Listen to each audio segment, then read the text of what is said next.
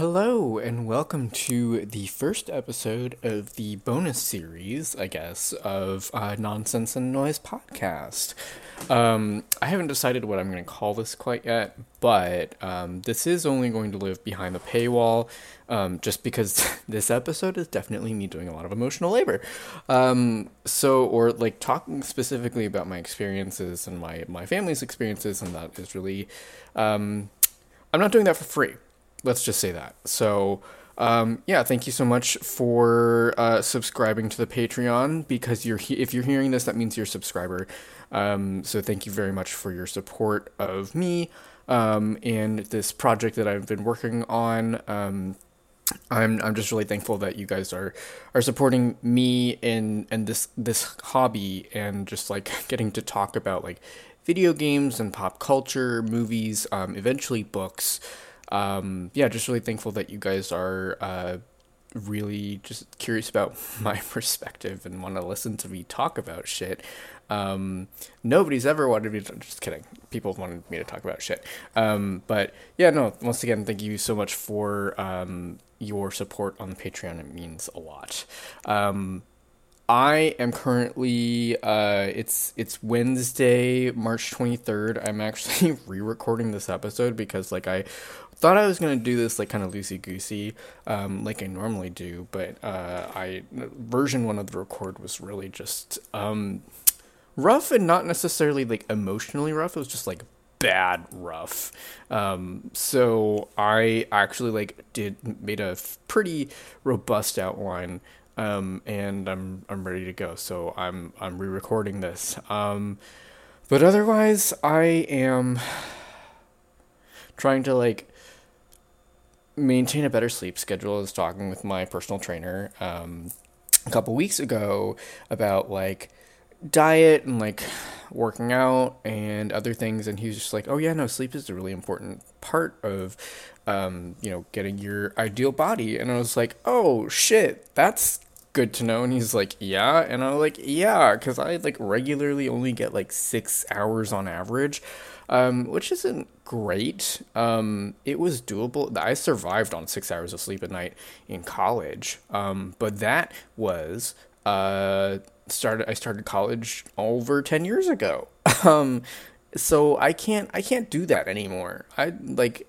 I'm almost 30. I can't I can't survive on 6 hours of sleep anymore. I need to like step it up. So um yeah, I've been like trying to do that, but of course like making sure that I'm sleeping well means that like my social life is taken just like it's just like non-existent. Um, I went out for dinner with a friend last week, um, and it was really nice uh, to like and really cool to do sort of like a weeknight hang because like I don't really do that. Um, normally I'm kind of a weekend hang kind of dude, but um, yeah, this this time was a, a weeknight hang and it was on Tuesday and it was a nice way to like break up the week. So like obviously there are benefits um, to doing that, but of course, like we were out until like nine, and I was like, I gotta go because uh, I gotta go home and go to bed.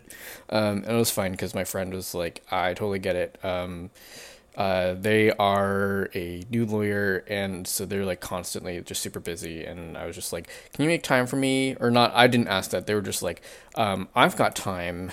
Um, this coming week. Do you want to get dinner? Like, yeah, let's do it. Um, so, yeah, that's the main reason why I got um, dinner on a Tuesday night. But uh, yeah, like I, I don't have a social life. I haven't like hung out with people during the week just because I'm just like a lot of friends um, are on the West Coast or like not in the same time zone as me, and so I'm just like, well, that's great. Uh, like by the time you're ready to hang out, and it's like you're six o'clock, it's my nine o'clock, and I have to get ready for bed. So, um, yeah, I've just been like socially isolated, but playing a lot of Pokemon Legends Arceus. Um, and I have a perfect Dex entries for like an embarrassing number of Pokemon.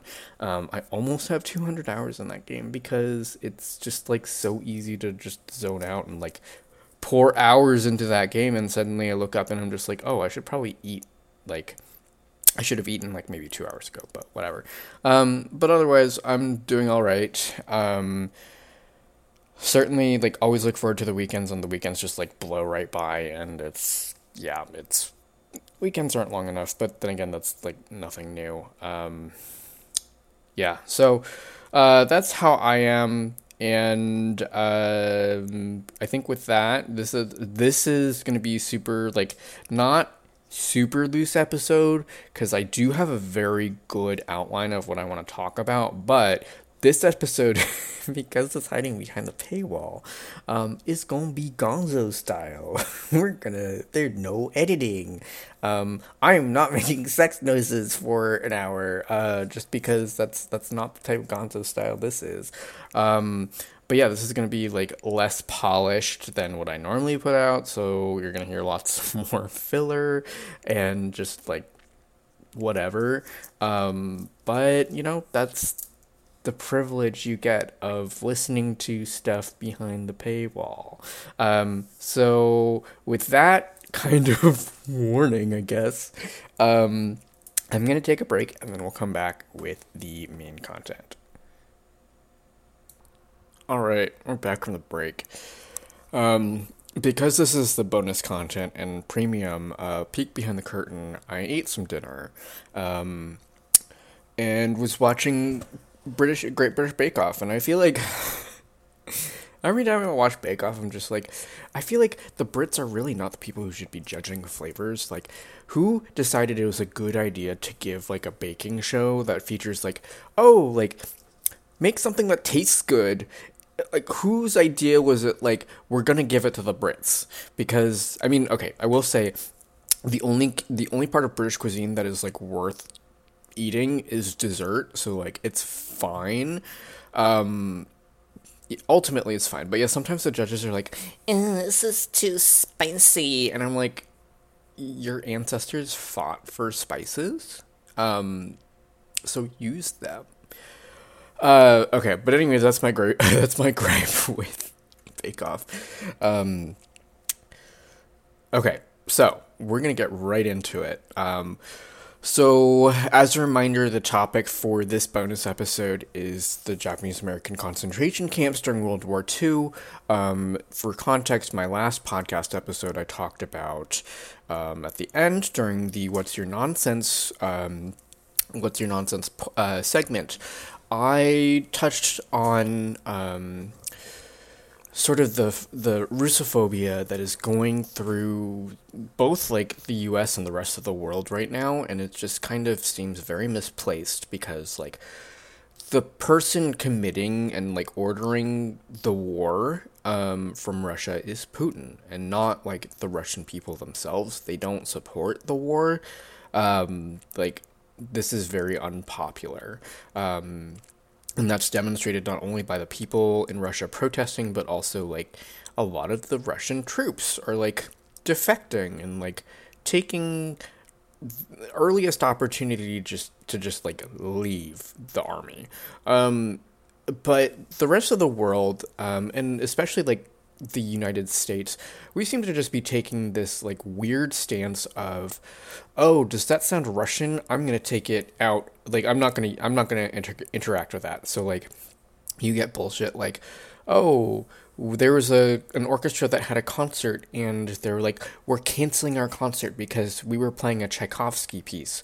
Um, and of course, the irony there is like Tchaikovsky has strong ties to Ukraine, so it's like gotcha. Like, I don't know. That like uh, and also like what is canceling a concert like is that directly helping the Russian pe- like the Ukrainian people? I don't think so. Um, and then uh, the other example that I can think of that I like saw recently was the Wisconsin Museum of Mustard or something like that decided to remove the Russian mustards from display in support and solidarity for Ukraine. I'm just like, what is that doing? Like all of these little things that people are doing, um, like PayPal pulling out of Russia and like a lot of businesses like withdrawing from Russia. Like I, I, the business part I can kind of understand because like that is how the elite in Russia are making money. Um, but like some of it is also like this doesn't make any sense. It's not helping the Ukrainians. It's not helping like it's not directly helping people. Um, and so a lot of those gestures feel empty, but like I noticed at least when all of this started and there just was this immediate uptick in Russophobia and like all of this sort of weird nonsense was just like we've been here before, um, and we're we're here right now with like xenophobia or like anti-Chinese sentiments because there that, that's like it's baked into um, media programming. It's baked into like how the average person sees China due to a lot of news messaging, um, and that's really excuse me, that's really sort of like where we see all these biases come through is in the news and how reporters choose to talk about these countries. So every time there's something going on with China, there's this like selection of language that is othering and makes it seem like China's a bad actor. Um, and then same thing, of course, with like coverage of the pandemic. Um, like I know I saw a post about like a Chicago newspaper covering um, the arrival of the BA2 uh, Omicron subvariant in the United States. Um, and the picture was not, the picture that they used was not, um, you know, from Chicago. It was probably a picture from somewhere in East Asia. And, like, you know, further solidifying the case of hey, this is a virus that came from Asian people, like specifically East Asian people, um, and perpetuating xenophobia and just like anti Asian racism. And like, we've been here before. Um, this was the, definitely the case during World War II with all of the anti Japanese sentiments. And like I said, this is this whole episode is talking about all of the stuff that led up to it what actually happened, and then of course the aftermath of all of this, as well as like how my family's history sort of intertwines with all this and like how this has all sort of affected me. Um, so yeah, it's just been like really weird to see all of this sort of replaying and and all of this like weird anti-Russian shit popping up just like not even there's no critical thinking it's just that's Russian we're not going to feature it or like engage with it and it's once again, the question is always, is this actually helping? And or if you're like, or if like people are engaging in like anti-Russian like behaviors towards like Russian Americans, it's like, okay, like what are the chances that people like a Russian American citizen is actually like a spy? Um, like why are we even entertaining that thought, right? Um, and same like that, like I have seen uh, posts from like Congress people as well as I think like um, this came from a media executive who said like uh, Russian citizens in the United States or like Russian people in the United States should have their assets seized and like their bank accounts frozen, et cetera, et cetera. And it's like, okay, why though? Like, they're not doing anything. They're living in the United States. Like it actively is not helpful for that. Like it's not they're not helping themselves if they're like spying for another country. I don't know how to like it, it just is an absurd sort of like proposal and just like very bad and stupid. Um and yeah, just like this like I said before, this extends to like anti-Chinese sentiments too in the United States. This is like very rampant. Um so that's sort of all the impetus for making this episode. So let's let's dive right in here, like millions of years later. Um, okay, so to set the stage, um, I highly recommend watching. Um, there's a YouTube video called History of Japan. It's very funny, um, and also surprisingly all completely accurate. Um, but yeah, like so, during a part of Japan's history, Japan decided to close its borders to everybody, include and like close its borders. There's no travel. There's no like economic activity or interaction with the outside world, um, except for like this one port where I think they're trading with the Portuguese, um, and so during this period is the closed country period, um, like you know, Japan's in isolation, and then um, one day America rolls up with like modern technology, and by modern I mean like this is in the late 19th century. So Um, you know, we roll up with the latest technology of boats that have guns on them. Um, and to quote History of Japan, um, America's like, open up the country, stop having it be closed. We have gunboats, boats with guns. Um, and Japan was like, oh shit, um, they've got boats with guns, gunboats. What the fuck are we doing? Um, so then Japan opens up the country and starts to like engage in trade and everything with other countries. Um, but of course, with the opening of Japan, that means like um, Japanese citizens are free to emigrate elsewhere. So there was a significant number of Japanese Japanese citizens who emigrated to Hawaii and the west coast of the United States. Um, Hawaii, I think, had about like 200,000 um, Japanese immigrants. Um, and then the west coast of the United States had 180,000. Um, and you can still see like the Japanese footprint on Hawaii. Um, not because of Pearl Harbor, but like Hawaii has a really, really heavy Japanese um, Japanese population or Japanese American population, and I feel like that has that is especially like evident in like what we consider Hawaiian food today. Um, I'd be definitely interested in having like a native Hawaiian like come in and talk about food and like how that has um, like the traditional stuff and like how that's like mixed with um, different um, cultural uh, different cultural foods that have like made their way to the islands. Um, but that's sort of a topic for another day. But yeah, um, so there's a lot of Japanese immigrants in Hawaii, and then lots in on the west coast of the United States. Number one location is California, followed by Washington State, and then Oregon. Um, and of course, with the migration of of um, Japanese folks to America, uh, there's a lot of anti-Japanese sentiment sentiment that starts to to to um, to form. So a lot of you know sort of following the pattern of immigrants into the U.S.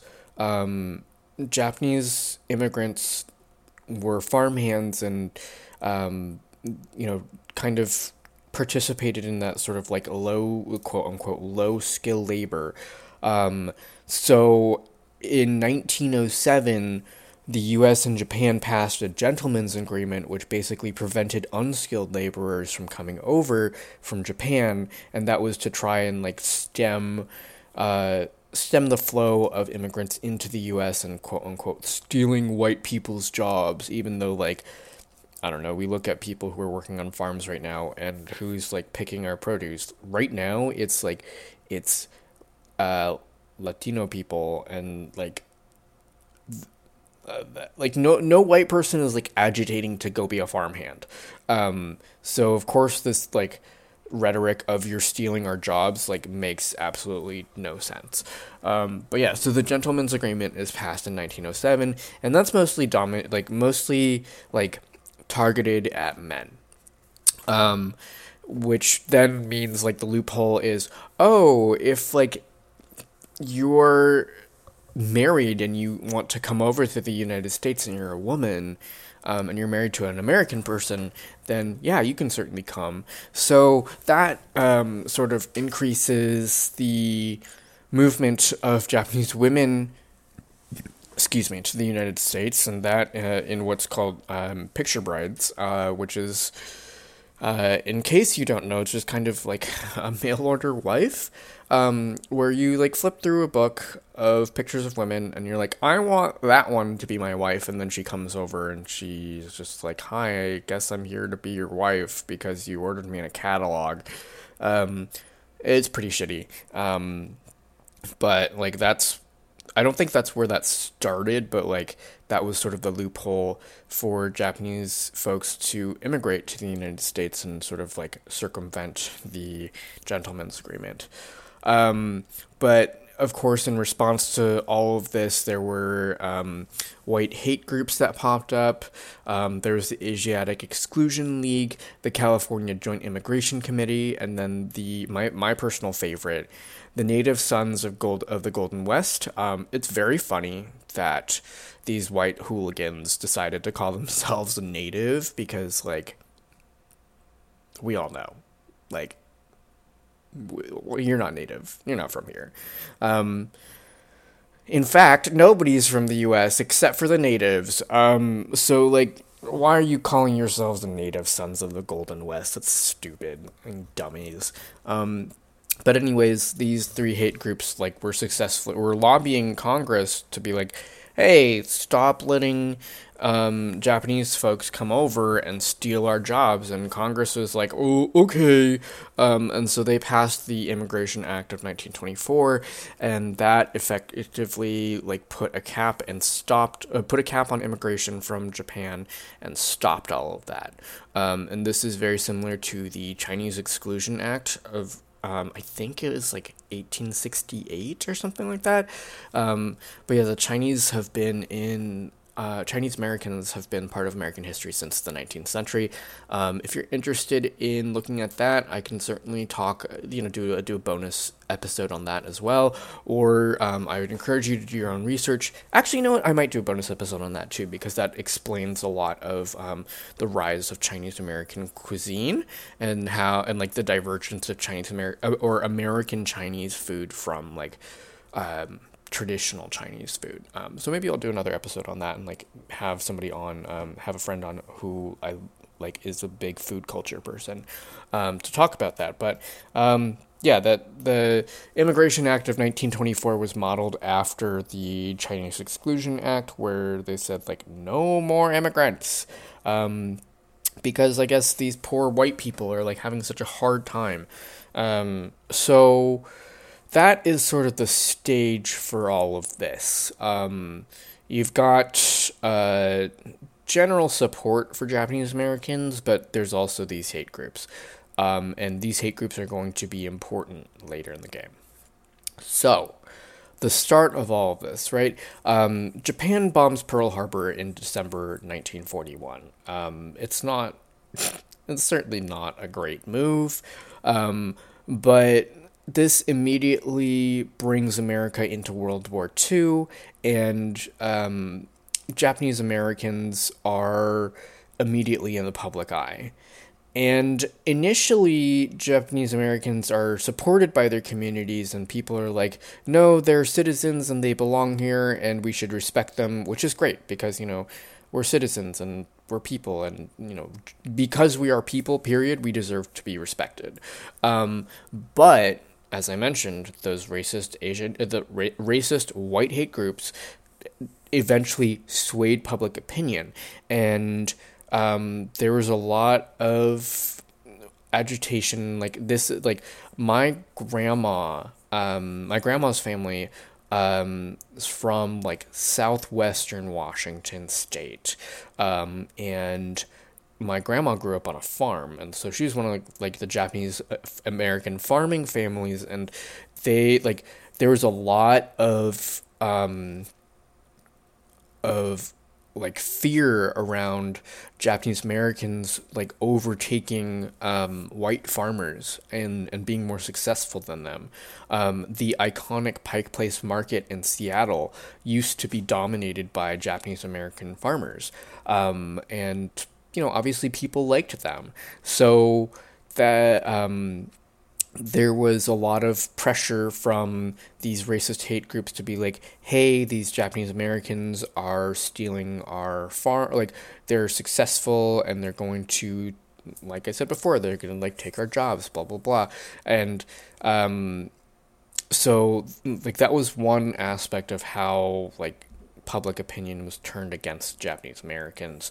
Um, my grandpa's family, I don't think really experienced the same level of like threat because they owned a hotel in Seattle. And this is gonna get like really, really niche, but like if you've been to Seattle, there's this um, in the International District, which is used to be um, Seattle's Japantown or Nihonmachi. Um, there is a grocery store there that's family owned called Uwajimaya, and right where the building is right now, it's kind of across the street ish from its old location. I don't know what's at the old location now. I think it's just a parking lot. Um, but that old location used to be a hotel before World War II, and that was owned by my grandpa's family. Um, so I'm, I mean, I'm sure that they experienced a lot of anti-Japanese racism um, before, like after the bombing of Pearl Harbor. Um, sure, like people decided to not stay at the hotel, but I think also since this was based in like Japantown in Seattle, um, like their clientele was probably mostly like Japanese immigrants and like Japanese American families, so um, it was possible that they weren't really hit too hard by that. Um, I wish I could ask my grandpa about this, just because like, yeah, like it, my my grandpa passed away um, over 15 years ago, or about 15 years ago. So um, I got to talk to him a little bit about this.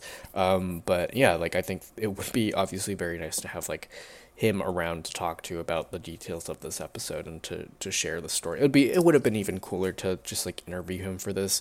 Um, something that I tried to do many years ago, um, and that'll come up a little bit later in the episode. But um, so yeah, um, the Japanese American citizens were initially supported um, publicly, but then racist organizations like turned the tide of public opinion, um, and FDR invoked the Alien Enemies Act, which is part of the, you know, surprisingly, um, or I guess maybe unsurprisingly, it's part of um, the Alien and Sedition Act, which was passed in the 18th century, um, so long before any of this, um, and actually still remains part of modern law, um, but uh, w- the president invoked the Alien Enemies Act and designated German American, Italian American, and Japanese American Americans as enemy aliens subject to arrest, detention, and deter- internment for the duration of the entire war.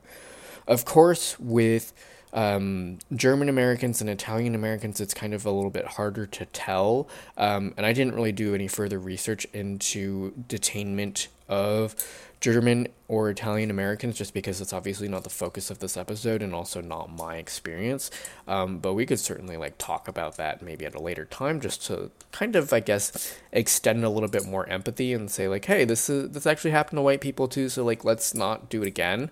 Um, so yeah, that is um, that was sort of the first part of the response, and then um, what happened later, two months after the bombing of Pearl Harbor, was what um, is sort of the most um,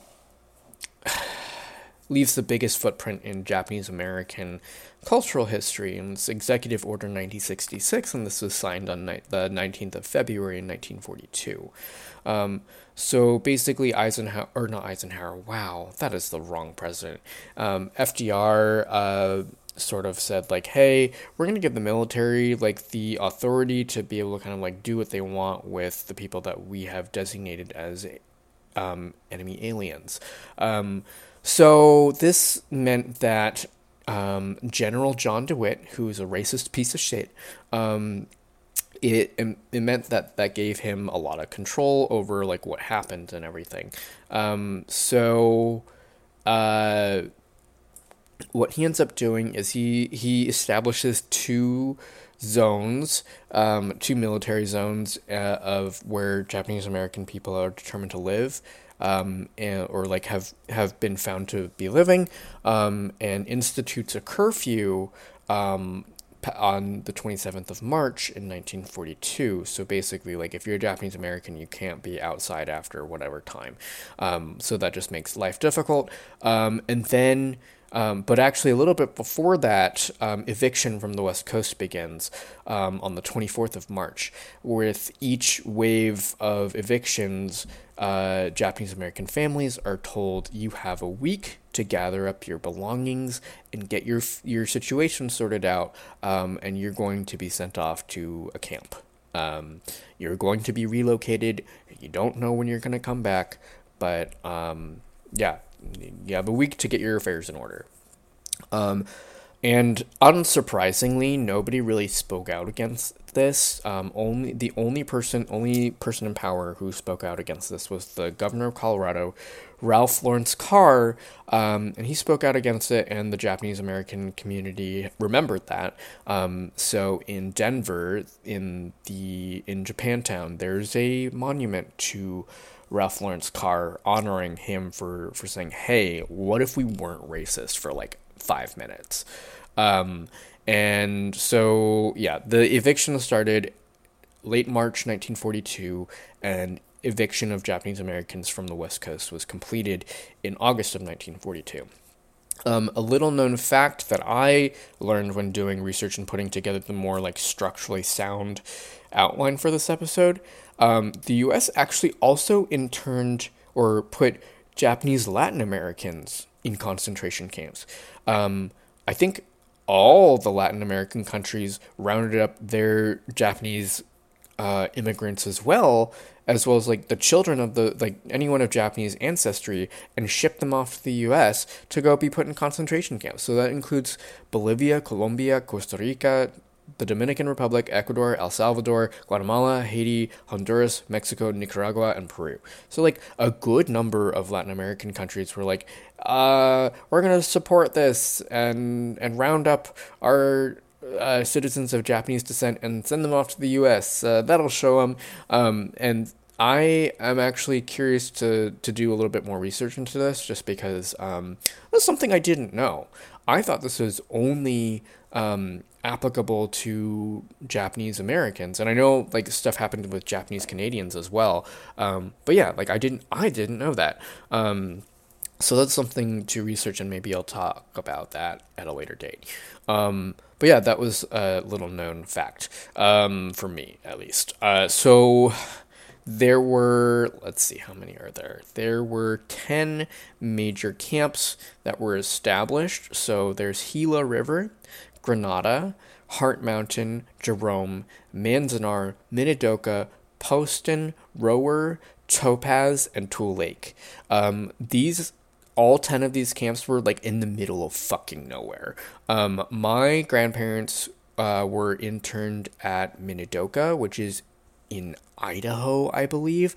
Um, and every year there, or you know, COVID aside, every year there's a pilgrimage to Minidoka um, to in in remembrance of um, the Japanese Americans who were interned there or who were who were at the concentration camp there. Um, but yeah, these these camps were in the middle of nowhere, hastily assembled, um, and yeah, just like the living conditions were just really shitty. Um, there were so uh, these were hastily constructed, but so in the in uh, before these ten major camps were actually constructed, um, there were holding grounds where people were sent um, in the interim. Uh, one of the one of the famous ones, at least in Washington State, um, is the Puyallup Fairground, which is where the um, there's a like a every year um, there's a really big fair called the Puyallup Fair, and it's held at these fairgrounds, so it's obviously like pretty big. Um, but so like any other time during the year, like the fairgrounds aren't really used; they're empty. Um, so uh, Japanese Americans, Japanese Americans families were sent to P- the Puyallup Fairground, which was converted into living um, into a concentration camp. Um, and I think basically like the horse stables were converted into living quarters. Um, so that sort of living condition was perpetuated in the major camps as well, just because like since when has the U.S. invested infrastructure into making anybody feel comfortable ever? Um, so you can only imagine how cramped those living situations were. I think it was like maybe like two horse stalls wide, um, and. It, if you were lucky, one family got to li- live in that living space, but most of the time it was like two families. Um, and now, of course, like, I don't know how big my grandma's family was, but my grandpa's family is like a family of, I believe, seven brothers. Um, so that's nine people cramped into the size of two horse stalls. That's ridiculous. Um, and quite frankly, inhumane. Um, so, yeah, like the living situations were living conditions were pretty bad, um, and this is of course like an army camp and shit. So like, the food is not going to be great, um, and the sort of like most vivid memory that I've got for, of my grandpa talking about food and conditions and everything. Um, so there, you know, now there's uh, Kraft macaroni and cheese, boxed mac and cheese. Um, apparently, that was served one time at the camp, and my grandpa ate it and was just like absolutely disgusted, and he hated it. Um, and I believe, like, I know, I remember when my grandpa was still alive, he really hated um, Italian food, and so as a result, like, uh, we there's this restaurant chain in Seattle, the Seattle area called the Spaghetti Factory. Um, and we never went there when my grandpa was alive. Um, we would go there like maybe just like our family or like maybe like my cousins and I, but never with my grandpa because he just really didn't like Italian food. And I can only I can only surmise that that was probably developed. Um, that taste was probably developed during the, his time in the concentration camps because, like, I don't know, spaghetti and meatballs is like pretty easy to prepare for a large group of people. Um, so yeah, I think the other, the only other kind of like interesting fun fact that I learned from my grandpa was I think he had rattlesnake when he was in the concentration camps, and he said it tastes like chicken. Um, but then again, like everything tastes like chicken um, or like I feel I, I think like it just seems like all like non like exotic animal meats taste like chicken. Um, so uh, yeah, that that was sort of a fun I guess bit, but yeah, he he tried rattlesnake in camp. Um, but otherwise, like living conditions were really rough. Um, and oh yeah, so there's some some basic terminology that we need to know before going any further. So because of the cap on immigration, um, Japanese American society formed very, very well, like well defined generations. So there's what we call the Issei, or the first generation, which are Japanese immigrants to America. Um, and their children are the Nisei, or the second generation. Um, and I think you know probably some of the older Nisei were having were starting families of their own when they were um, put in the concentration camps. So there were very few Sansei or third generation kids in the concentration camps, but for the most part it was just Issei and Nisei um, folks. Um, and then for an example of just I mean how recent this is. Um, I'm Yonsei, which is fourth generation Japanese immigrant, American immigrant. Um, my dad is Sansei, and then my grandparents are Nisei, and then my all of my great grandparents, who none of them are alive anymore, are Issei. Um, so like this isn't too far removed from like you know the recent past. Um, just in case for whatever reason you thought it was, um, it's it's rather recent. It's only like a couple generations ago. Um, but so, uh, what I what I wanted to bring up with that is the Issei or the first generation um, Japanese immigrants. You know, immigrants to this country. This is a tough place to be, um, especially if you're not white. Um, like if you're an immigrant and not white. So um, a lot of the Issei had this mentality uh, that is summed up by the Japanese phrase shikata ga nai, which basically means there's nothing to be done. Um, and this sort of like encompassed a sort of mindset of like just roll the punches, go with it, keep your head down, and um, and listen to what's being told to us, and maybe we'll get through this um, faster. Um, maybe not necessarily faster, but just like you know, just roll the punches and we'll we'll deal with it. Um, so that was the predominant like Issei sort of mindset. Um, but of course, the Nisei, um, it's a little bit more difficult when you you you grow up in American society and you're from here and you like this is the United States is really the only place that you've ever known as your home. Um, so that'll come into play a little bit later. Um, so that was uh, sort of the Issei uh, mentality in the camps. Um, and of course, you know, life is continuing in the camps. Um, there, there was uh, a lot of um, Nisei were uh, in school when this all happened, so a lot of Japanese American students ended up having their educations interrupted. So, anywhere from like elementary school all the way through to college, um, people were. Uh, people's lives were disrupted. Um, there were a few college age students who were able to um, escape from the camps and not necessarily escape as much as they were like sanctioned releases um, because there were colleges on the colleges and universities on the East Coast um, that took pity and they decided to like admit a certain number of Japanese American students. Um, and I believe Oberlin also had um, some Japanese American students there, and one of them became the president of the student body. Um, I, his name escapes me right now, but um, there were some some folks who were able to continue their educations during the war. Um, but yeah, for the most part, um, a lot of Japanese Americans, uh, Japanese American folks during the this period, their their educations were completely interrupted. Um, and so obviously there's a, a distinct parallel here between um, know what's going on right now with covid and kids having their learning interrupted but of course you imagine like with with covid right now the kids kids in school like their their learning is interrupted but also like they're able to do things virtually and they're still qualified teachers and everything to actually teach, um, albeit over Zoom, and whether that's effective is up to um, we'll see. we'll see in a in a few years. Um, but for the Japanese Americans living in internment camps or in the concentration camps, um,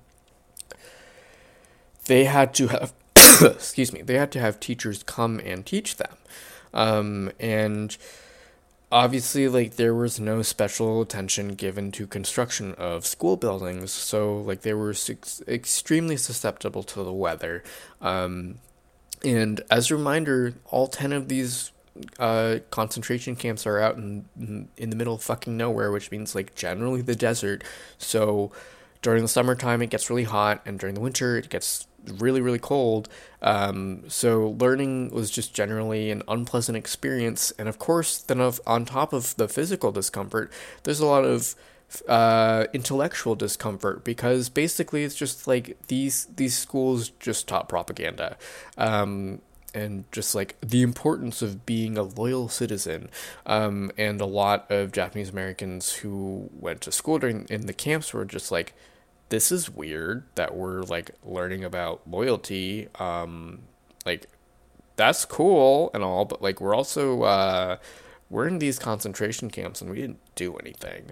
Um, so that is like just you know obviously that's just something that is absolutely wild and just so heartbreaking. Um, and but there were there were other like bright patches as well um, that Japanese American folks were able to find in the camps.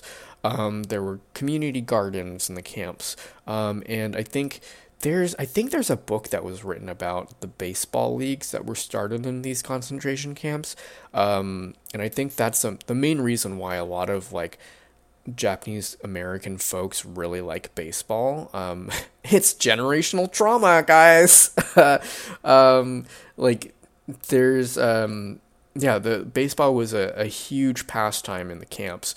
Um, and although interesting enough, like there were some there there were some really great Japanese American athletes who got to uh, prove themselves uh, in, in playing baseball in the camps, but um, none, and a couple of them actually, I think, if I remember reading correctly, um, actually tried out um, for the t- the recruiter for the um, the Brooklyn Dodgers, but none of them actually ended up making it, which just kind of feels like you know, hmm, I wonder, I wonder what that was actually like the reason why they didn't make it, but um, yeah, baseball was a really, really big part of camp. Um, I don't know, I don't remember if my grandpa ever talked about it. Um, but like I know my grandpa really liked baseball or really liked baseball. My grandma also really liked baseball, um, or really likes baseball. But uh, she, I think, um, ended up being more into basketball. She and her friends. But yeah, if you um, meet any older Japanese American folks and you notice that they like to watch their local baseball teams, uh, it's because of Japanese American concentration camps during World War II. Um, generational trauma manifesting itself in um, the enjoyment of baseball.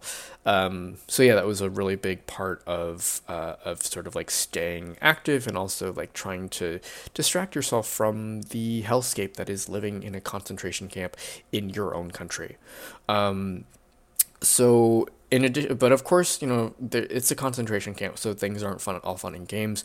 Um, there was a barbed wire perimeter, um, and you were not allowed to get within like several feet of the perimeter. Um, there were watchtowers set up all around the camp just to make sure that nobody escaped. Um, and uh, sort of like pop culture aside, this was featured in an episode of Teen Wolf, uh, the MTV series Teen Wolf. Um, there's like an origin story of like how this one like villain spirit or like whatever comes to comes to be. Um, and it takes place in a Japanese American concentration camp, and the writing is just like insulting and shit because um, at the end of the episode, there's like what turns out to be like close to a riot, and these these people get really close to the fence. Um, and because I'm Japanese American and I have heard stories about all of this, I know that shit's inaccurate because um, there's a very, very famous story of a Japanese American um, fellow who was actually killed by the guards because he was walking too close to the fence. He was just walking. Um, his name is James Hatsuaki Wakasa. He was in he was in the Topaz concentration camp, um, and he's the most famous. Um, like famous isn't really the best way to put it, but like, um, every every Japanese American person who's heard about the camps um, has heard about Wakasa and how he was murdered by um, the the security guards because he was walking too close to the the fence. Um, and I believe it's just like he was really old and his hearing was bad, but also like these guys up in the security towers, like they're up in a security tower, like you know, it's hard to hear from down on the ground. Um, but also like maybe we shouldn't be shooting people who are just like walking near the fence. Like this guy's an old dude who's just like walking around. Um, we shouldn't be shooting people. Period. Uh, that's it. we shouldn't be shooting people. Um, so yeah, that's that's the that's also like part of um, life during the camps. Um, obviously, lots of just like don't forget you're in fucking hell um, for doing absolutely nothing, just for looking the way that you do and having the blood that you do. Um, so as I mentioned earlier, there was the Issei way of, of thinking, which is shikata ga nai, or there's nothing that can be done. Let's just sort of deal with it. But the Nisei, um, obviously, were of a different mind. Um, so during the war, there was a call for recruitment, um, and initially Japanese American folks were not able to apply because they were designated as enemy aliens. But I don't remember like what sort of legislation passed to to reverse that. But um, eventually, Japanese Americans were able to enlist in the army to serve their country. which is just so tough, right? You've got this country, you've got this shithole of a country um, that says like you are an enemy to us because we think you're a spy, we think you're go- like you're all Japanese sympathizers, um, and we're gonna toss you in a camp for doing nothing wrong. Um, and then for for the government to turn around and be like, "Hey, actually, do you want to prove your loyalty? Come fight for us." Um, it's just so insulting. Um, so, like, obviously, some Nisei felt like this was the best way to prove their loyalty to their countries to go serve in the military.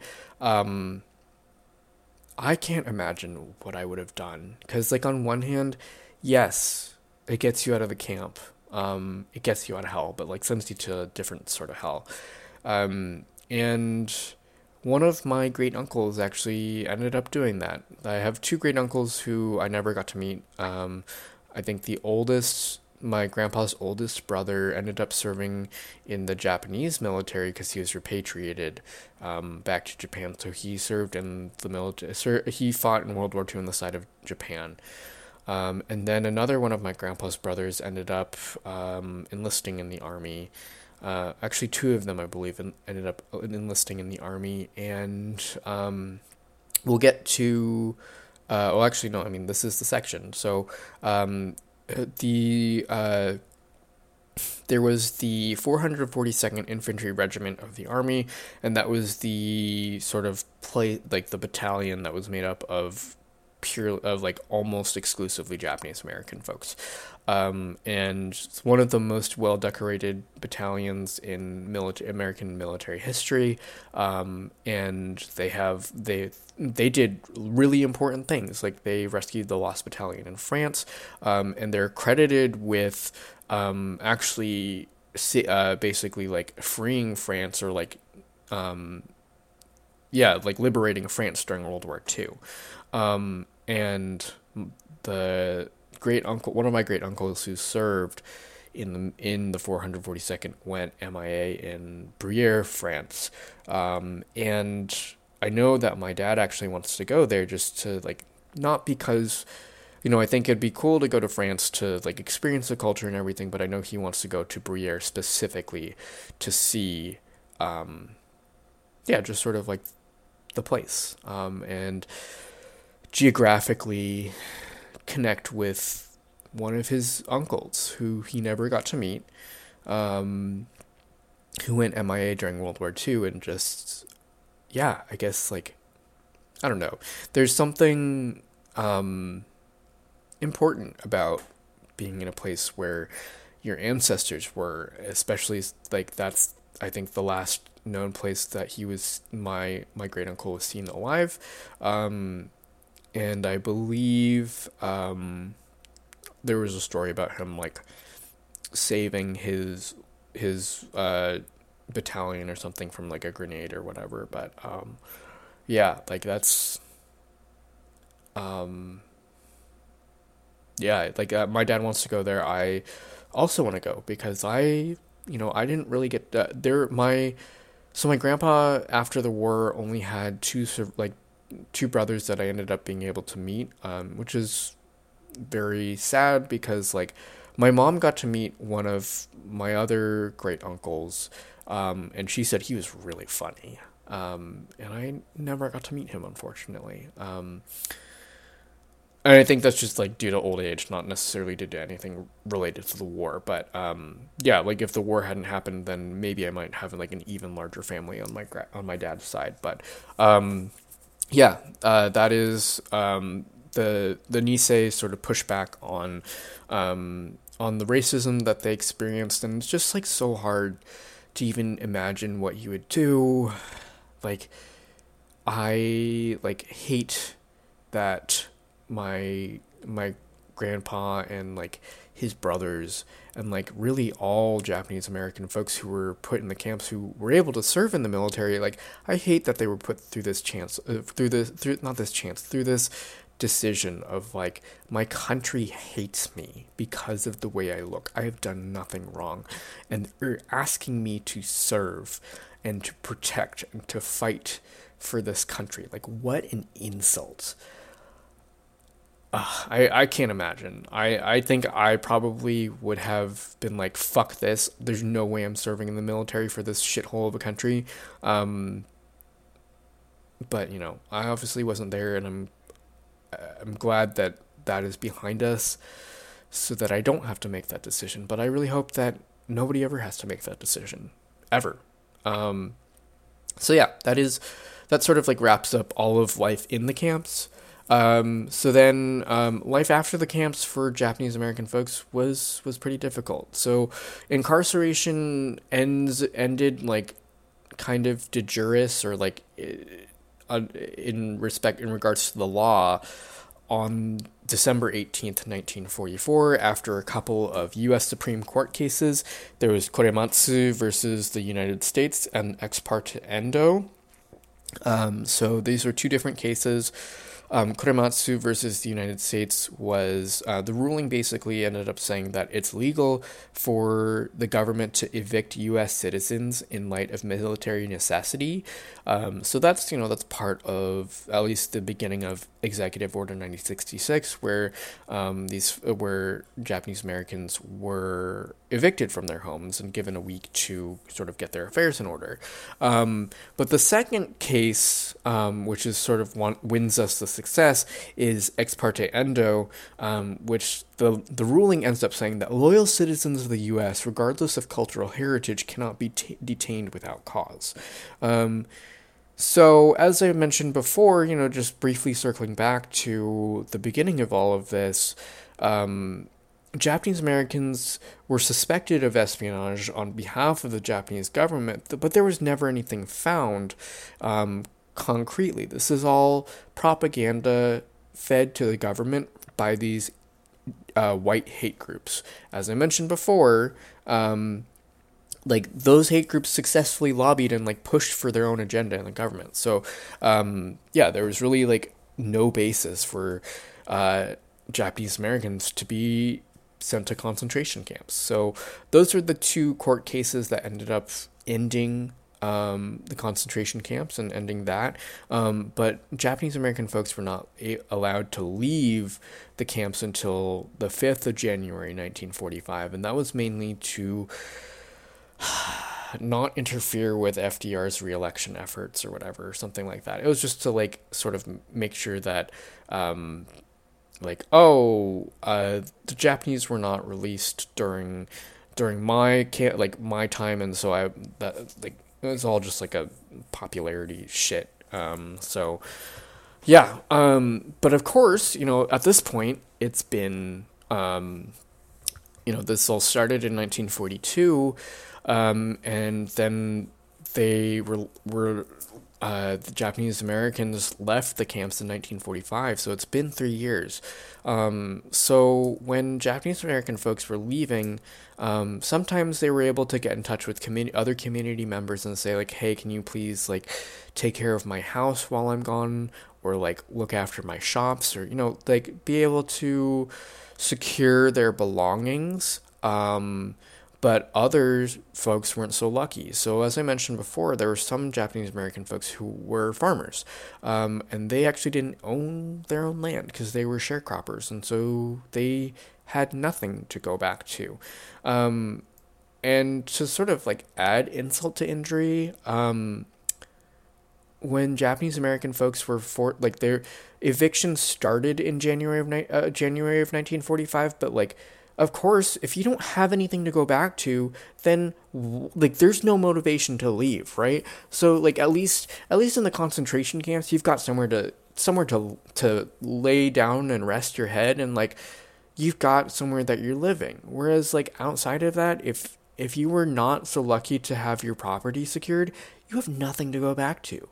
Um, and there was a War Relocation Council, and the WRC, War Relocation Council, like was pushing really hard for these folks to leave the concentration camps, which is really hard to do when, especially if you don't have any property and nothing to your name except for the clothes on your back and maybe things that you can fit in a bag, you're only given $25 and a ticket to return to where you came from like not Japan, ticket to return to wherever city in, in the west on the west coast that you came from. Like twenty five dollars? What the fuck are you gonna do with that? Like this is like ugh. It's just so upsetting to figure to, to like find out about that and just like imagine um you have nothing you have absolutely nothing. What the fuck are you going to do with $25? I don't know what that converts to today, but like just thinking about it today, you can't even get a hotel room for $25. You can't even stay in a hotel room for the night for $25. What the fuck were people supposed to do with $25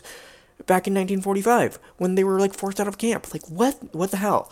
Um it's like who the fuck thought that would work? It was just so so infuriating and um like for the folks who, as I mentioned, the unlucky folks who were not able to secure their belongings, they they had to leave their belongings in possession possession of the government. When has the government ever taken care of anything? Right? So, like, a lot of Japanese American folks suffered a lot of property loss due to both theft and also destruction of items placed in, in government storage. Um, so, life after the war was really, really hard for Japanese Americans, um, especially if you were unlucky and, like, you were a sharecropper before, or like you weren't able to find anybody in your community who was nice enough to like take care of your house for you for three years, which is like a really big ask. It's like, I don't know when I'm coming back, but like, can you take care of my house? Thanks. Um, see you whenever. And that's assuming that people don't move, of course. Um, so yeah, like, I, I don't, I never really talked to my grandpa or my grandma about life after the war, like immediately after, because like there is ultimately a good ending to this. So like it's not all bad, but like the the good ending is a is a long time coming. So, um, yeah, I I know my grandpa was an alcoholic. He died of esophageal cancer because he was also a heavy smoker. Um, and like I can only imagine that those habits were picked up after um after the end of the war cuz like I don't know if my grandpa's family was lucky enough to to get um to to ha- to retain their property um I mean like we don't own the hotel anymore so that must like that tells me something but um, I mean, it might be just because my great grandpa decided not to run a hotel anymore either. But um, yeah, like we don't have the hotel. That's no longer part of my family, like our possessions or anything. Um, so I think that's pretty telling as to like what happened and just like the level of hardship that Japanese Americans went through after the war. Um, so three years later, three years after, um, there's the you know people Japanese Americans were like, hey, government, daddy government, like we're having a hard time here. Uh, can we can we please maybe get some help, especially since y'all fucked us over? And daddy government was like, okay, sure, maybe. Um, and the Japanese Americans Japanese American Claims Act was passed on July second of 1948 to allow folks to file for property loss. Um, but the main difficulty was that with this was like you know the the government has to have some basis on which to disperse funds and what financial records do the government does the government keep? Taxes. Um, and at this point this is 1948 so most of the time the government will retain records for i think it's seven years before destroying them. So it's 1948 um, internment started in early 1942 which means that the latest tax return that uh, could be referenced is from the fiscal year of 1941. So it's just like inconveniently seven years. Um, so a lot of people who like there were there were 260 uh, 26,568 claims that were made. Um, and a total of 148 million dollars requested in in reimbursement, but only 37 million was able to be approved and dispersed because a lot of the tax records from before the war had been destroyed by that by that point by the IRS. So it, like on one hand it, like that's not malicious, but it's also just like sort of like hey, we fucked you over and also here's a way that we can help you, but like we also happen to like make it so you can't like fully reap the benefits of this. So fuck you. It's kind of sort of just like a double double whammy there. So that was just like really upsetting to learn about. Um, but after this, um, this is where things start. Not things start to to, to turn around, but um, the the notion of redress comes comes uh, to light or like starts to starts to come around. Um, mostly inspired by the civil rights movements in the '60s, um, but um, I know that my grandpa um, like has taken credit for like initiating that movement. It's very hard, obviously, to um, to credit someone or like to pinpoint exactly the person who started the idea. Um, but I know that's something that um, my grandpa actually has a page online um, that's about him. Um, and because this is behind a paywall, actually, um, I will um, put down that information. I've, I was gonna say this is kind of doxing myself, but I've also like say my first and last name on every podcast episode that goes out to the public, so like I don't feel um, too bad about that. But um, yeah, I'll, I'll, link to the to the page that's on my grandpa, and you can um, you can read about him. Um, but so yeah, this uh, there was a movement for redress, and um, eventually there. Was, so after the war, uh, this Japanese American citizens group formed called the Japanese American Citizens League, or JACL. Um, so that ended up forming, and uh, it's a political interest group for advocating for the um, for Japanese Americans, um, and basically there ended up being enough momentum behind it such that JACL got word of redress and decided to also push for that. Um, so in 1976, the first success that the redress movement had was President Ford saying like, "Hey, um, maybe we fucked up." Uh, we were wrong to put you guys in concentration camps. That was really not cash money of us. Um, of course, that's just words. Doesn't really that's that's something, but it's also like not. You know, how do you undo losing everything that you uh, that you that you achieved in this country and only being given twenty five dollars? I yeah, I I actually really want to talk with my this is probably going to be very hard, but like especially for my grandma because she doesn't like to talk about this, but like talk with my grandma and like learn a little bit more about how it was after the war. Like especially since my grandma's family, like I mentioned, um, they were a farming family. I don't know if they got their land back or if they were like spectacularly poor after the war. I really wonder. Um, so yeah, that's 1976. Gerald Ford, President Ford says we're wrong. Um, but uh, in 1978, there was an official redress campaign that was launched via JCL, um, and that's sort of like all the, the weight being put behind there, and now you've got like a political, like not, I don't think JCL is technically a PAC or a political action committee, but like you've got this major civil rights um, group now lobbying for that. So it's now, you know, it's, it's, the voice is a lot more consolidated um, and stronger. Um, and so that's a redress campaign is launched um, in 1978. And then in 1980, President Carter established the Commission on Wartime Relocation and Internment on, of Civilians, or the CWRIC. Um, and this committee basically spent three years doing research on like what happened, and basically they took it took them three years to learn like, oh hey, um, maybe the U.S. was wrong to do this, and like our handling of all of this was like really shit, um, and just bad, and uh, maybe we should do something about it. Um, and this this um, this document is called uh, Personal Justice Denied. I think I've seen it floating around at my parents' house. Um, but yeah, it's like a, a summary of like all the things that happened during World War II and how the Japanese Americans were treated and how the U.S. shouldn't have done it.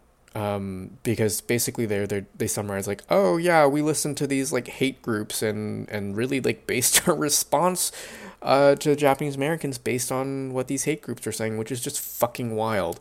Um, so yeah, it took them three years to be like, hey, maybe we were wrong. Um, but you know, after that, it takes another eight years. So in 1988, President Reagan. That's surprising that Reagan actually says uh, like did this, but President Reagan signed the Civil Liberties Act, which granted twenty thousand dollars in redress to people who were affected by Japanese American concentration camps. So keep in mind, right? This all starts in 1942. It is now 46 years later. I don't know when my great grandparents started to pass away. Um, on my on, like from my grandpa and my my grandpa and my grandma's sides or anything. I don't know when that happened, but like at this point, it's forty. It's almost fifty years later. Um, so luckily, both my grandparents are around to get their their redress checks, but like I I the only other the only tidbit that I know about like one of my great grandparents on my grandma's side is that he was a, uh, an apartment super in Seattle, and apparently he never learned any English either. So my dad was like, I was real also like very very um, curious about how like your great grandpa got around being a super in Seattle um, without speaking any English. Um, so yeah, like it's it's 48 years later, which is 48 years too late.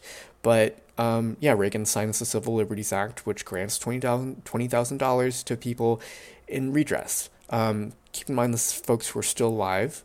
Um, so if you had a relation, like if you had a parent or something who was in the concentration camps and they passed away, you don't get to collect that money. You only get to collect for yourself. Um, and then four years later, in 1992, George H.W. Bush signs another uh, Civil Liberties Act, which grants an additional $400 million to disperse um, the $20,000 in redress for anybody who didn't get their check the first time around. So, to put this into context, I was born in 1993. Um, I've got some friends who were born in 92. So, like, this is the full compensation for folks who were affected by this in 1940 was not completed until 50 years later. Um, and at the beginning of my childhood, or like the beginning of my life, period.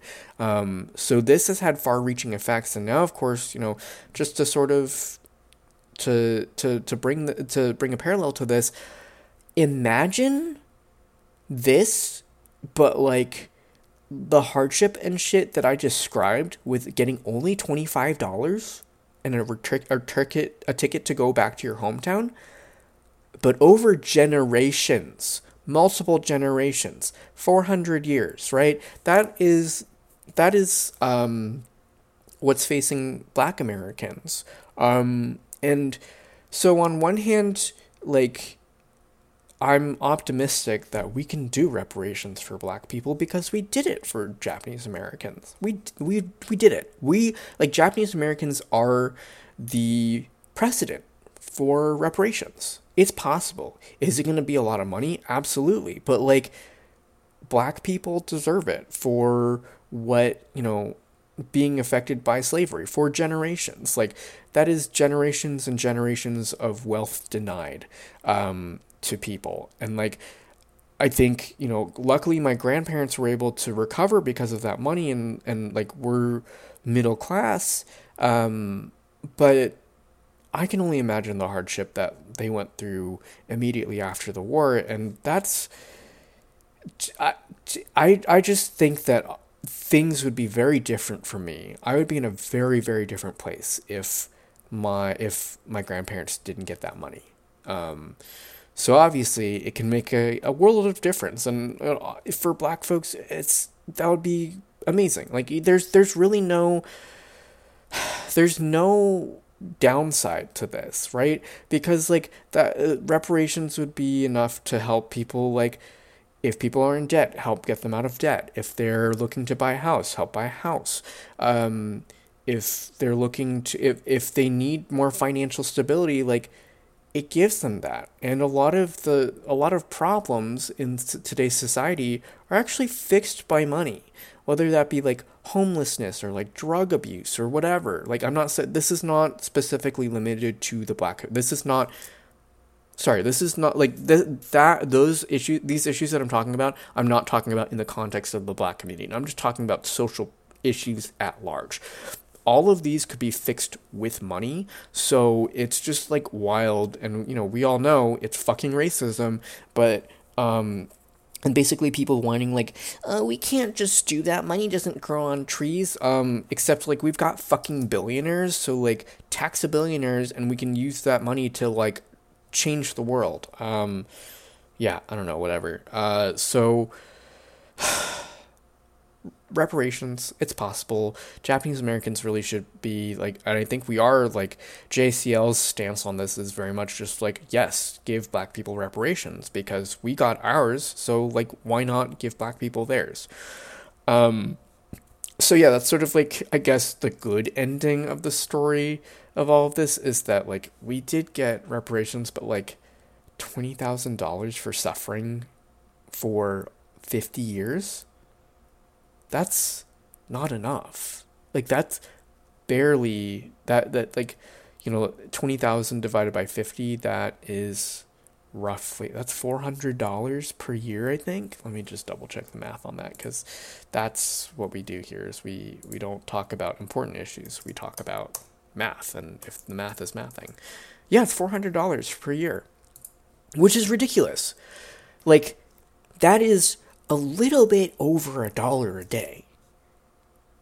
Like, luckily, that was enough to change people's lives, but, like, definitely not enough. Like, I don't know what that, that $20,000 ends up being in today's currency, but, like, not nowhere near enough. So, like, black folks definitely, like, if you're looking for like if you're looking for a number for reparations, aim higher than $20,000 per person because like that doesn't you guys have 400 years.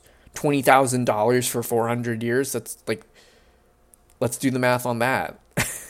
Why did I close the calculator? I made I just made that joke about like this being the the, the math show.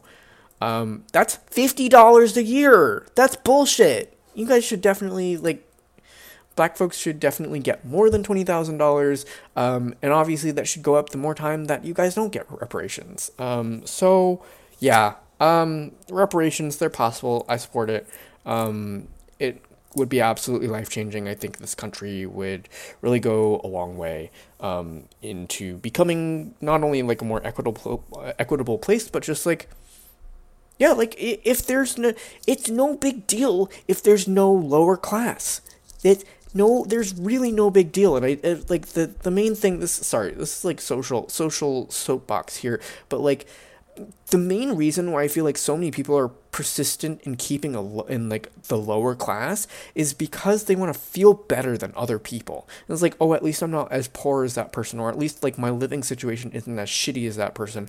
And it's like, look, I hate to tell you this, but like nobody should be living in squalor. It fucking sucks. Like nobody should be nobody should be living a destitute life especially in America, like the United States of America, like we claim to be like one of the richest countries on, the in on the globe. So why do we have people living in just filth? Eh, it, make it make sense. I, I, I, I mean, like I know it's racism, it's capitalism, it's like all you know, all the bullshit that America is built on. But like, imagine moving as a society past that and giving people the resources that they need to live period because like as we as we all know it costs money to live there's a cost of living and it's fucking expensive to live. So give people at least the the, the money they need to live and then like allow them to build from that. Like a lot of as i mentioned a lot of the social issues before are solved by money solved by money. Like if you give people like a solid foundation to live on like if you provide for people's basic needs then they will they will go and flourish. Like i don't know like why i i do know but like i also like don't know why the the solution that people are thinking of is like we need more police. Like really really is that the fucking like solution that we've come up with like use your goddamn brain and think a little bit more um Okay, so I need to step off the soapbox because um, there's still a little bit more to go here. Um, so, in terms of the legacy of the concentration camps, right? Obviously, there's like the cult, the imprint, the generational trauma imprint on Japanese Americans. As I mentioned, like in terms of just like where we are financially and um, why Japanese American folks like baseball so much. Um, this was definitely like now that I'm thinking about it, this is definitely like impressed on my cousins. Like um, all of my cousins played softball, um, and you know whether that was because they actively agitated for it or because like my aunt and my uncle pushed for it. Like I am never gonna know. Um, that's also like not my business, and I'm not that curious about it. That's their own sort of thing to unpack. But like, yeah, that was that that came about because my grandparents liked baseball because that was really all there was to fucking do in the concentration camps. So, um, but yeah, other than other than that sort of like intangible legacy um, there were a, a, few concentration camps that ended up being preserved. So Tule Lake, Manzanar, Heart Mountain, Topaz, Amache, um, Jerome, and Rohwer were were preserved. Amache, I don't think I mentioned before as one of like the 10, 10 major ones. Um, I think that was a smaller camp that was put together, but um, I believe you know I, I I do need to do more research on this, especially since I do want to do the pilgrimage to Minidoka one day. But um, I don't think the Minidoka site is still like up, but there's like a, a center, like a building there that how is like a museum or something. So, um, yeah, they, we do have physical reminders, but of course they're on the middle of the fucking desert, so they're not immediately visible. So people can't be like, "Oh my god, look at this like actual monument to the human cost of war. Uh, it's not immediately visible. Like you have to go like take a bus or something out to the middle of fucking nowhere. Um, and sort of the last part of this is um, former Supreme Court Justice Tom C. Clark, who represented the U.S. Department of Justice in the relocation of Japanese Americans, wrote in the epilogue of, to the book, uh, Executive Order 9066, um, the internment of 110,000 Japanese Americans, which was published in 1992. The truth is, as this deplorable experience proves, that constitutions and laws are not sufficient of themselves. Despite the unequivocal language of the Constitution of the United States that the writ of habeas corpus shall not be suspended, and despite the Fifth Amendment's command that no person shall be deprived of life, liberty, or property without due process of law, both of these constitutional safeguards were denied by military action under Executive Order 9066. Of course, this is also like very timely because in the United States we're trying to confirm um, the first black woman judge to the Supreme Court. It's embarrassing that this country has been around for two for 400 years and we still have firsts for people of color. Like absolutely embarrassing. We all know why that is, though. Um, it rhymes with uh, basism. Um, but yeah, it's like it's just so weird to me. Like, I mean, it makes sense because like the Constitution was framed by a bunch of like white slave owners, but like it's just so wild to me that like there are people who in, in law there are like actual lawyers who went to school and poli- like I mean it, you don't have to go to law school to be a politician but like there are actual people who like went to law school and graduated and have law degrees and they hold the constitution as like the highest law of the land and they they're just always like what would the founders would have wanted? And it's like the founders would have wanted like only white people to be in power they would have like taken a look like their minds would be blown by current American society. They'd be like, why are all these black people wandering around? Um, and why aren't they on a farm, like, you know, picking cotton or like, you know, being being farmhands? Like that's not the country that we live in, and that's also not the country that we should want to be living in. Um, it's it's time to acknowledge that America was built on the foundation of racism. So like a lot of, uh, of racism and white supremacy. So like all of the stuff that we're taking that we're like modeling after the Constitution, like that's fucking based in racism. So like, uh, just dream a little bit bigger. Like that's the I mean that's the reason why the Constitution was given the power to be amended. Um, and like so we sh- uh, we just need to continue to amend the constitution to make this into a country that's better for us. Like we've also like because we have amendments we can also repeal amendments. Like there was the amendment to say like drinking is now illegal. Like we have made america a dry country. And of course we all saw how that how well that went. And so like there was another amendment to repeal it. So like you know easy low hanging fruit right now is make an amendment to repeal the second amendment in the bill of rights like the bill of rights was is not concrete right it's not part of the body of the Constitution. Even if it was, we could still amend it because that's the power of constitutional amendments. Um, so, like, let's pass an amendment to be like, hey, uh, remember that Second Amendment that says like you have the right to bear arms? Like, uh, that's only applicable like for when the gun of the day. The gun du jour, if you will. now, welcoming to the stage, gun du jour. Um, eh, like when the gun of the day was a musket where you had to like it was an investment to fire a shot and not just like a monetary investment a time investment. You had to like shove the the ball down the barrel and like stuff it down there and then like even then like your shot was wildly inaccurate gunpowder was expensive and like you only shot when you needed to. Um and now it's just so easy to like you just go down to your local Walmart, you buy a gun and buy ammo, and there's no background check, and you just be like, "Hey, so I just got a gun for like two dollars."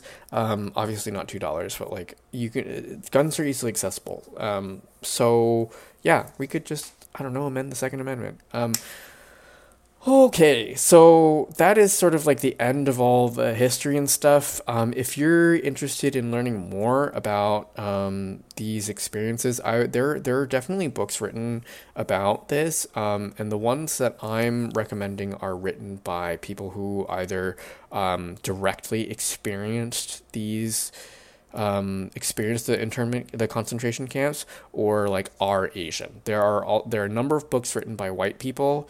Um, some of them are worth exploring, but some of them is just like uh, I don't know. Um, you can you can do more research into the white experience the white white perspectives if you're like really dying for it but like um, the four that i'm recommending the first one is a memoir called farewell to manzanar. It's by jeanne wakatsuki houston. Um, and all of these will be in the episode notes as well on the on the patreon page so don't worry about losing any of this information. So there's farewell to manzanar. Um, and then um, this one might be a little bit harder to find. I need to actually do the searching to see like how like widely available this book is. But like my grandpa and a bunch of his peers put together a book called Omoide, which means memories in Japanese. Um, and true to form, true to the title, it's a it's a book of a collection of stories from people who were in the concentration camps and sort of like the day to day life of everything that went on, um, written by each person who contributed to the to the collection. Um, and it's like a little picture book um, meant to share these stories with with kids. And I, I think the original intent was to share this with like um, Japanese American kids so we can learn about our history. Um, then this this next one is is historical fiction. It's called Hotel on the Corner of Bitter and Sweet by Jamie Ford. I read this in the eighth grade.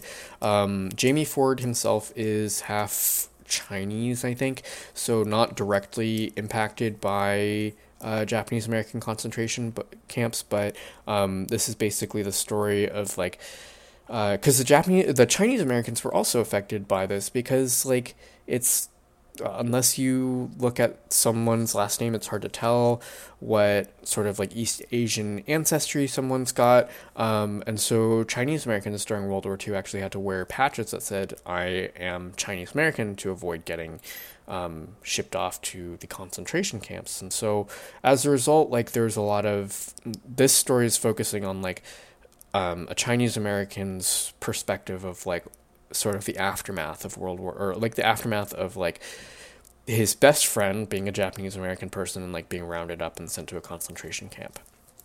Um, so that's Hotel on the Corner of Bitter and Sweet. Um, and then there's also, uh, I don't know if this one's fiction actually, I need to do a little bit more research into it, but I'm also like closely tied to the family that this per- that this author's from, or that this author um, is. I think this actually might be like one of my my friends like grandparents or something. But um, No No Boy uh, by John Okada um, is another book to to check out. Um, yeah, I uh, related to the Okada family uh, by blood, um, or not by blood, sorry, by by marriage. So um, yeah, I actually want to try and get in touch with another um, another John Okada, um, one of my uncles, uh, who I wonder if he was named after after this guy and, and like what relation that he has to um, this author. But um, yeah, those are those are four books to take a look at. Um, so, yeah, this is the end of the episode. I have spent almost an hour and a half talking, and like I said, this is not going to be edited, so it really is going to be truly an hour and a half of me talking at you. Thank you so much for subscribing once again to the Patreon, for listening to me being real and raw on Maine um, and, and vulnerable. Um, this was both cathartic to talk about, but also um, taxing. Like, I didn't like I said I didn't know about some things before even doing this in-depth research. I knew I knew some things because like my grandpa had talked about it. Oh, actually like one story that I forgot to that I that I left out um with the with my great uncle serving in the war um and and dying in France. Um my grandpa shared that story um, when I did this interview with him the first time, um, like way back when I was in like sixth or fifth grade or something, and I wanted to do more learning about my family history. Um, and my grandpa vividly remembers the day that you know a military person actually came to knock on knock on the door and say um, one of your sons has died in combat um, and that was the only time I've ever seen my grandpa cry um, he could not continue the story, and we, we we just stopped the interview there because my grandpa was just incredibly sad remembering that. So, um, I don't know, war is bad. In case you didn't realize that already, war is bad and tears people, tears families apart, and it's all for um, people with money and power to be like, this is what I believe in, and they don't ever pay the price. So, um, yeah, I hope you en- enjoyed this uh, this episode talking about um, my family history and the history of uh, Japanese American concentration camps, and hopefully you can see the parallels to a lot of what's going on with the anti-Russian sentiments and also the anti anti-Chinese sentiments. Um, obviously, the anti-Russian sentiments are a little bit more at the forefront because of um, the war with Russia and Ukraine. Um, but keep this in mind for sure with like really anybody. Like this is happening to Muslim folks in the Amer- in in the United States, really globally.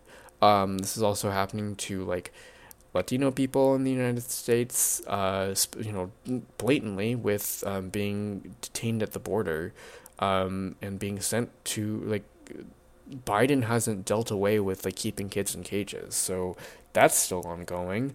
Um, and um, yeah, like this this is this is still happening places. So um, hopefully you learned something new and you're able to keep this in mind um, given current events.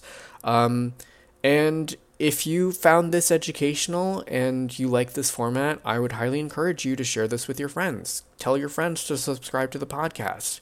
Um, you know, I've got cool things that I talk about too. You guys are following me for a reason. So, um, do some sharing if you if you think that people will enjoy this.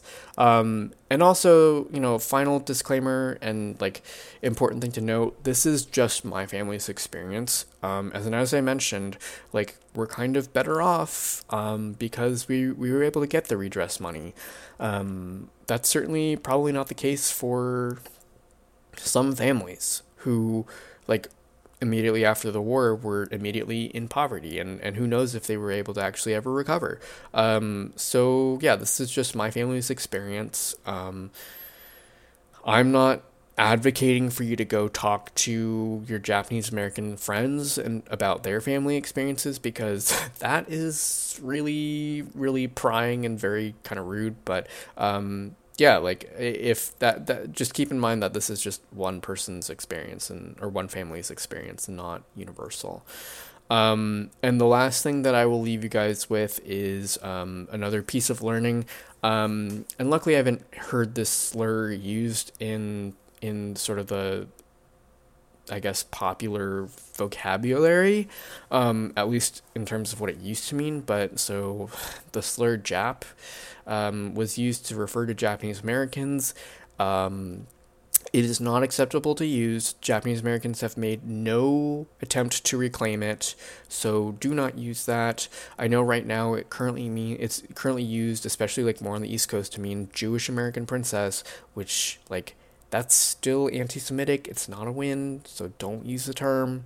Like there are plenty of other words that you can use to describe entitled white people. Um, like I, the, right now, you know, assuming that these Jewish people who are rich and behave in an entitled manner, those probably those folks are probably white. Um, and so there are ways that you can describe them other than calling them a slur. Um, so with that, I will leave you guys. Um, thank you once again for subscribing. Thank you very much for your support, and I hope to talk to you guys about um, actual like pop culture stuff again soon. Thanks for listening. Bye.